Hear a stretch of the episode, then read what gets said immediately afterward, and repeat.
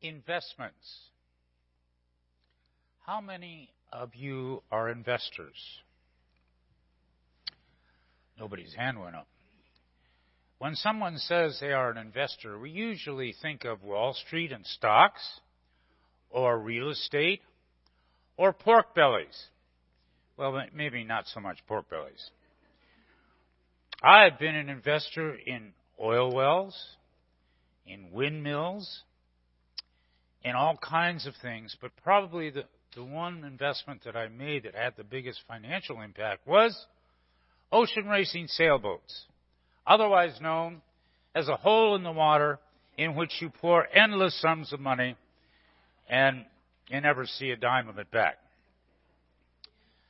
Most of the time when I was doing my own investing, I seemed to follow the investment strategy of buy high and sell low. It worked every time. So what does investment mean? The dictionary defines the term as an asset or an item acquired with the goal of generating income or appreciation. The usual thought is that we invest money in something with the intent to return, receive a return on our investment. If you stop to think about it, we're all investors seeking returns on our investment. We buy a house. We do so because we hope the house will increase in value and we will receive a return on investment. But, but, maybe we don't buy the house seeking a monetary gain. Maybe we buy it because it will be a wonderful place for our family to live and for our children to grow up. We buy a car, old or new. We do so because it will be a safe and reliable means of driving and of transportation. That's a return on investment. We buy groceries at the grocery store, and we use them to provide a nourishing and healthy meal for our family. That is a return on investment. So you see, we are all investors, and we are all investing our money all of the time. Obviously, investments have been around for a long time and they come in many, many different forms. In 70 AD, Judea was finally destroyed by the Romans, specifically the city of Jerusalem, and most importantly, the temple in Jerusalem, the center of Jewish religious life. The Jews were unwillingly spread throughout the then known world. This movement of people was called a diaspora. They needed instruction on, and guidance on how to live in a strange land and in strange communities. They turned to the prophet Jeremiah, who had written these words from our first scriptural reading. Build houses and live in them. Plant gardens and eat their produce. Make, take wives and have sons and daughters. Seek the welfare of the city where I have sent you into, and pray to the Lord on its behalf, because, because in its welfare you will find your welfare. This is the biblical call for us to invest in the welfare of communities in our lives. Even if it is a community to which we've been exiled. I don't think there are a whole lot of people that have been exiled to Palos Verdes Estates, Rolling Hills Estates, etc. But well, where do we get that which we are supposed to invest? In a word, God in a word, God. God has given us so many gifts, physical abilities, intelligence, the ability to love and care for others, and yes, money. But to us, God has invested these gifts in us. We are God's investment in the hope that God will receive a return on God's investment. These gifts are not for us, but for others. And now God has strategically placed our lives where we can express His love by our kindness in serving others. That is the return on investment that God is seeking. That is why He has given us so many gifts. One could look at God and say that God actually is an investor, an investor in you and in me. Investing His resources for a return on investment through us. But in God's case, He is seeking the return that God wants through us. The return on God's investment is to serve others in the name of God. Today's second scriptural passage is a parable. It demonstrates just what return on investment God is seeking. Jesus explained how life is like a rich man going on a long journey who called together his servants and gave them each a sum of money with instructions to trade with until he returned. After the passing of years, he did in fact return to settle accounts with his employees. Two were rewarded because they could give their master a return on investment. One was not rewarded because he could not return, give a return on his master's investment.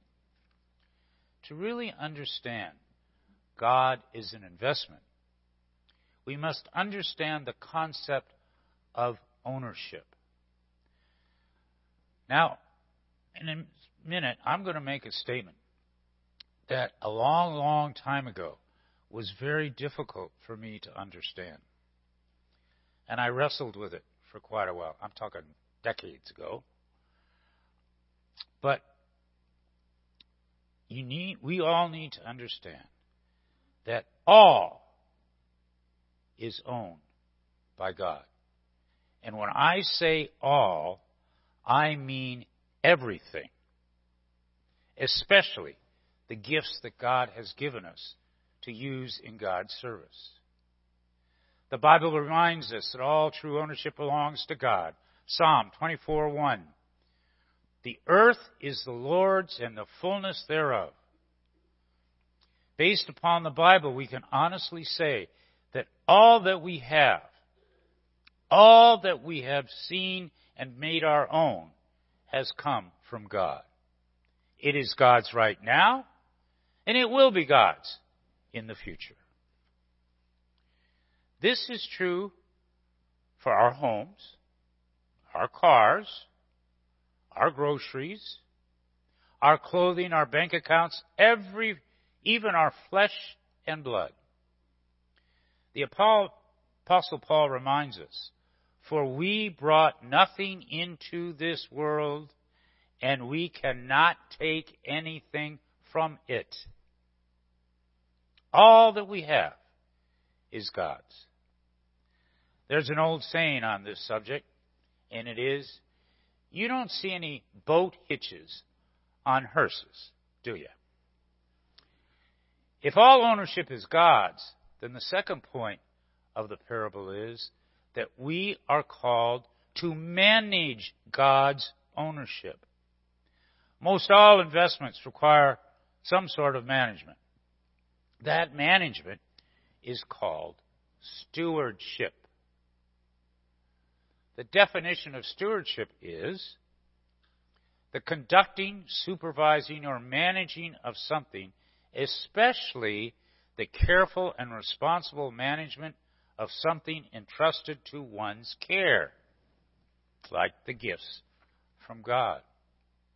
In Greek, the word for management is economia. The English translation is economics or economy. Stewardship means I do not own, I manage. Stewardship is expected for all of us, no matter where we are and no matter what our situation is. We cannot say, well, I don't have to use the gifts God has given me to improve the lives around me because I'm just temporarily here.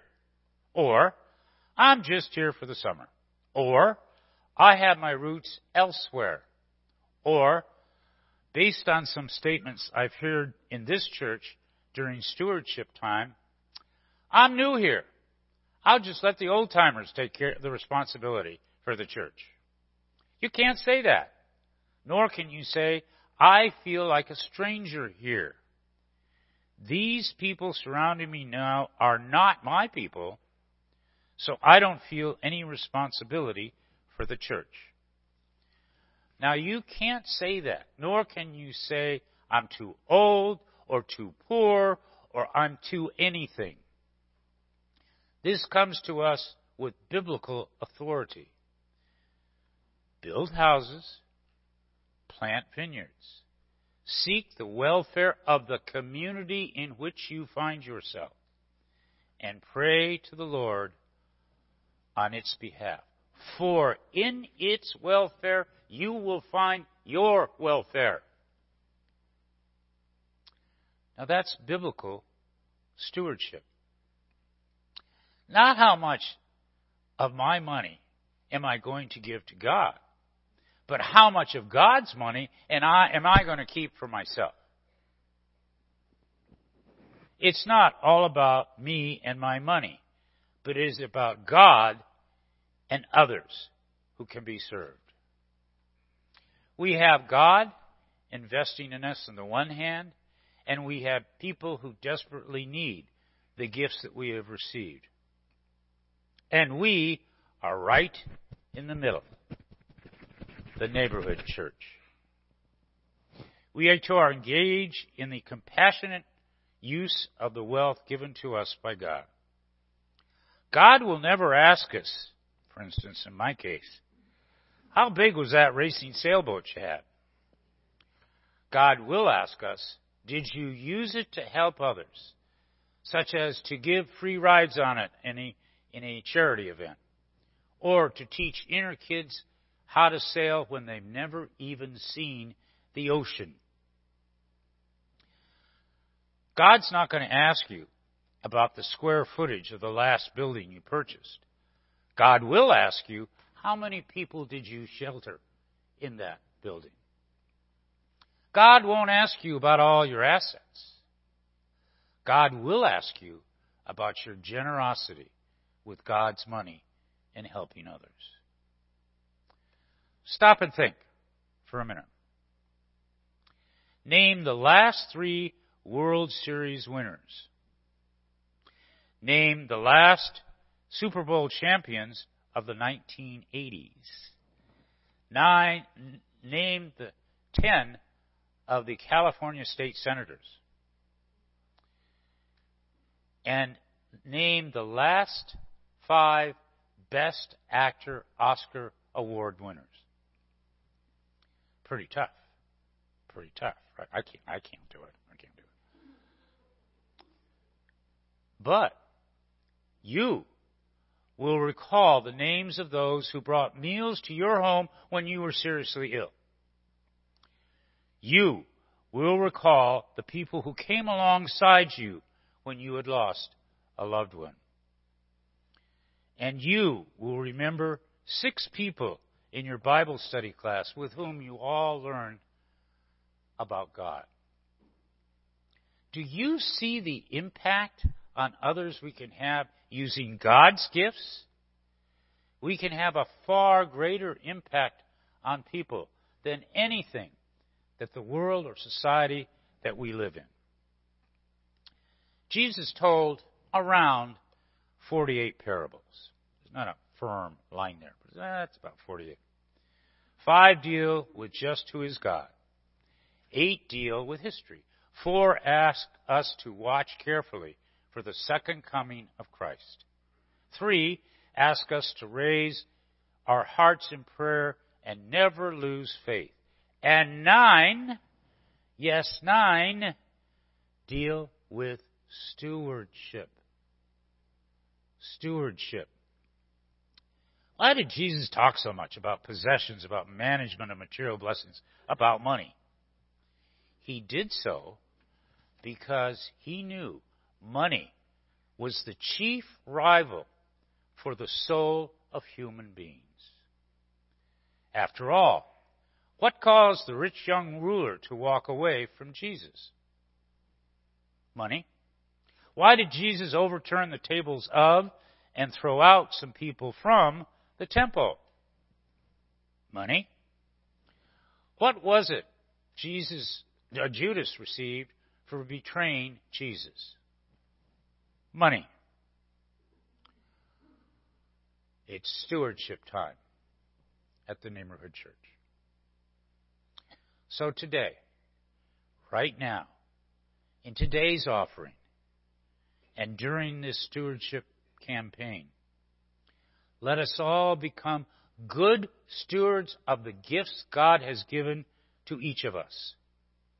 To take some liberty with the words of Jeremiah, join and participate in the organization, in the programs, and the activities of this community, the neighborhood church. Be a good steward of that which has been given to you by God to financially support the neighborhood church in an amount pleasing to God because it's God's money. Seek welfare of the neighborhood church and pray to the Lord on its behalf. For in its welfare, in the neighborhood church's welfare, you will find your welfare. Amen.